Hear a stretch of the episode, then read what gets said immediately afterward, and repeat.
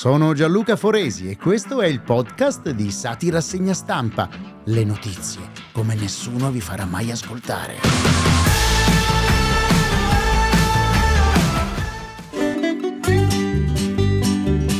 Dobbiamo ammetterlo, i social sono una benedizione. In nomine Patris et Filii et Spiritus Sancti.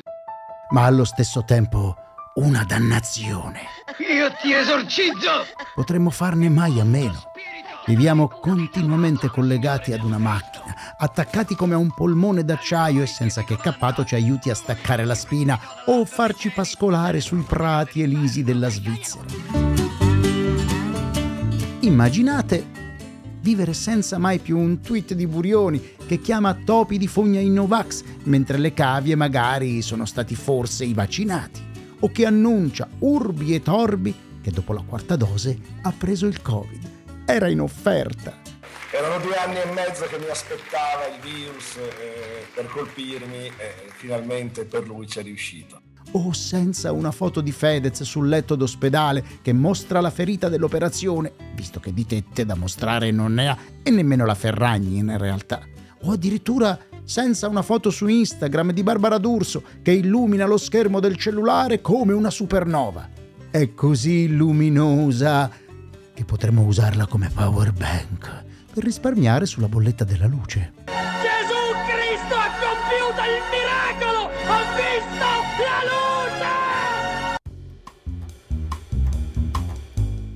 Come faremo a sapere che il vicino di casa è distrutto per la morte inaspettata della regina Elisabetta? Aveva solo 96 anni, o che il cugino della sorella, del cognato, della tua prima fidanzata è andato in vacanza a Fregene, ma posta foto con filtri e green screen come se fosse su un atollo alle Maldive e che sta in un albergo diffuso, dorme a Fregene, fa la doccia Ostia e caga a Fiumicino.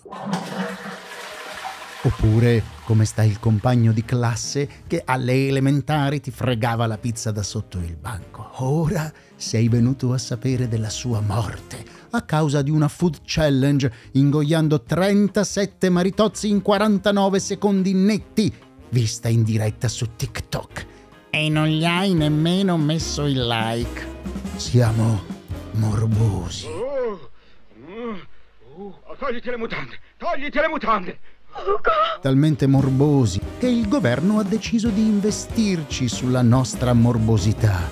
Siamo così affamati di tecnologia, novità digitali, che l'Italia scommette sull'intelligenza artificiale, visto anche come sta andando con quella umana. Come umano lei! Internet però non è solo il presente, ma è soprattutto il futuro, come dimostra la visita di Tim Cook, il leader massimo della Apple, a Napoli, dove gli hanno consegnato la laurea honoris causa in Innovation and International Management. Come se fosse anni anche per lei, soltanto in due? Ma in realtà sembra che sia venuto a riprendersi il Rolex o la laurea che gli avevano fottuto.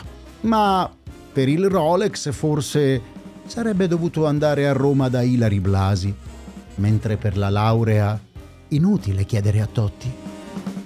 Comunque i social ci ipnotizzano. Io conterò da 1 fino a 3 e al numero 3 ti abbandoni completamente. Guardami. Ci tengono incollati allo schermo del cellulare perché vogliamo sapere tutto di tutti, ma vogliamo anche che tutti sappiano tutto di noi, ma solo le cose belle, le cose per cui gli altri dovrebbero invidiarci, facendo credere che la nostra vita sia tutta rose e fiori e invece è tutta crisantemi e lumini.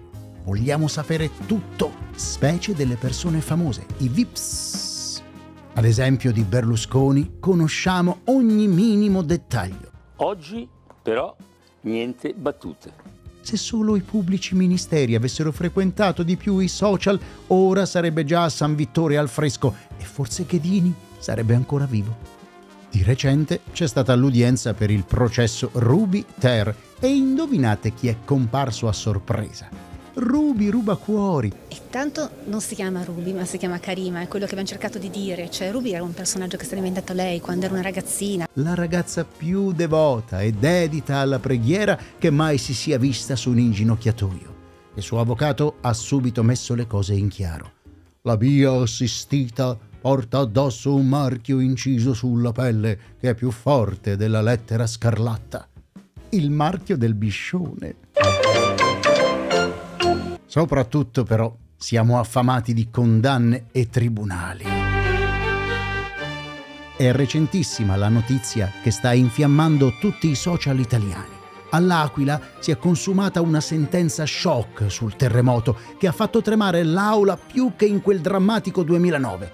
Secondo la Corte, la colpa è anche delle vittime che non sono uscite di casa dopo le scosse precedenti e che indossavano gonne troppo corte e jeans attillatissimi.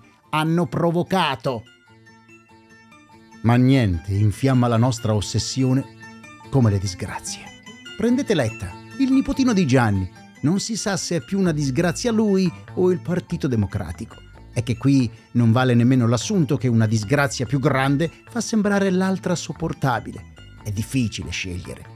Comunque tengono duro entrambi, lui e il PD. Non si fanno abbattere e il segretario uscente, ma sarebbe meglio dire usciere, ci ha tenuto a dire che il PD non si scioglie. Purtroppo stavolta il miracolo non è avvenuto.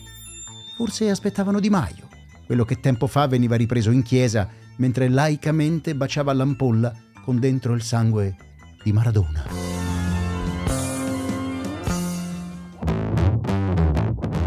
Sati Rassegna Stampa è un podcast di Spazio Mentale, scritto da Marzia Elisabetta Polacco e Gianluca Foresi.